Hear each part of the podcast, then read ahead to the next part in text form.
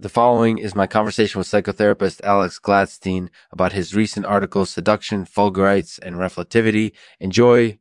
This show is made possible through the support of Fair Magnetism Derelict, a company dedicated to advancing fringe science and bringing the wonders of technology to the unconverted.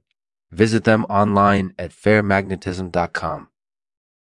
Hey there, everyone. I'm Lexman, and today I'm speaking with Alex Gladstein about his latest article, Seduction, Fulgurites, and Reflectivity. So, can you give us a little bit of a synopsis of the article?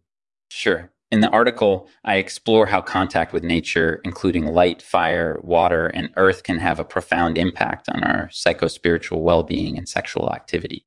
That sounds really interesting. And can you tell us a little bit about your personal experiences with fulgurites? Sure. I experienced fulgurites firsthand when I was living in Scotland. One day I was sitting in my garden looking at a beautiful raging fire in the distance when I saw a sudden flash of light, and then I saw a beautiful shimmering object hovering in the air right next to the fire. I was totally blown away by the experience and immediately realized that this was something quite special. That's really cool. So, what did you think the fulgurite meant to you?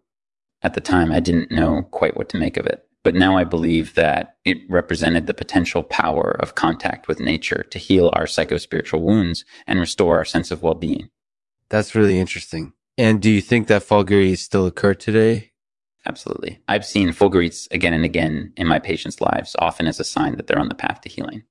That's beautiful. And what do you think is the key element to exercising such power over our psychospiritual well being and sexual activity? In my opinion, it's the ability to connect with our natural energy and curiosity, which is something that can be enhanced through contact with nature. That makes total sense. So, would you say that fulgurites are an important part of your therapeutic technique? Absolutely. I use fulgurites as part of my treatment approach to help my patients connect with their innermost desires and fears. That's really interesting. And would you say that fulgurites are generally benevolent or malevolent? I think that fulgurites are both benevolent and malevolent. They can be used to access our hidden energetics and achieve great healing, or they can be used to harm us by directing our destructive energies in the wrong direction. It's all about knowing how to use fulgurites wisely.